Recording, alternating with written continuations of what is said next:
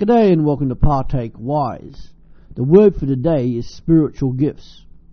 When Jesus said to his apostles in John 14 verse 12, I tell you the truth, anyone who has faith in me will do what I have been doing.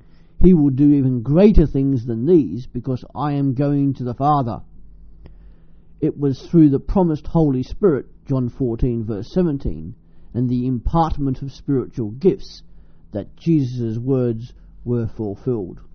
But what are spiritual gifts? And the phrase spiritual gifts derives from the Greek word charismata. They are also called grace gifts, which refer to any gift that God gives out of the abundance of His grace, and they are given to all Christians as God sees fit. They are not all spectacular gifts, such as healing and tongues, as some churches today would have you believe.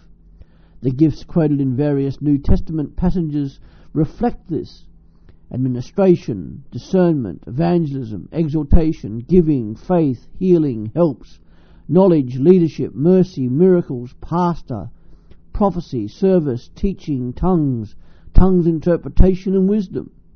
Have you ever met anybody who asked for the gift of giving or the gift of mercy? And Paul commands that you try to excel in gifts that build up the church. 1 Corinthians 14, verse 12. And there are probably many more outside of that list. When the church is built up, unity will prevail, for the diversity of spiritual gifts within each local church helps build unity. And who has them? All Christians have them.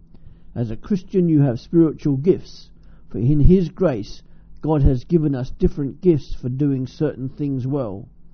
God, the Holy Spirit, through his infinite wisdom, mercy, and grace, bestows these gifts upon you in order that they are used so that God is glorified through your service to him. And the reason that the Holy Spirit imparts spiritual gifts to you is so that the body of Christ is built up for the common good of the church and so that in all things God may be praised through Jesus Christ.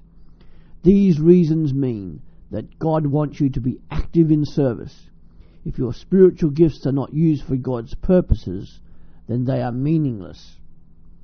All Christians are dependent upon each other, just as one part of the human body has dependence on another part. That is why we serve each other and we use the spiritual gifts generously given by God.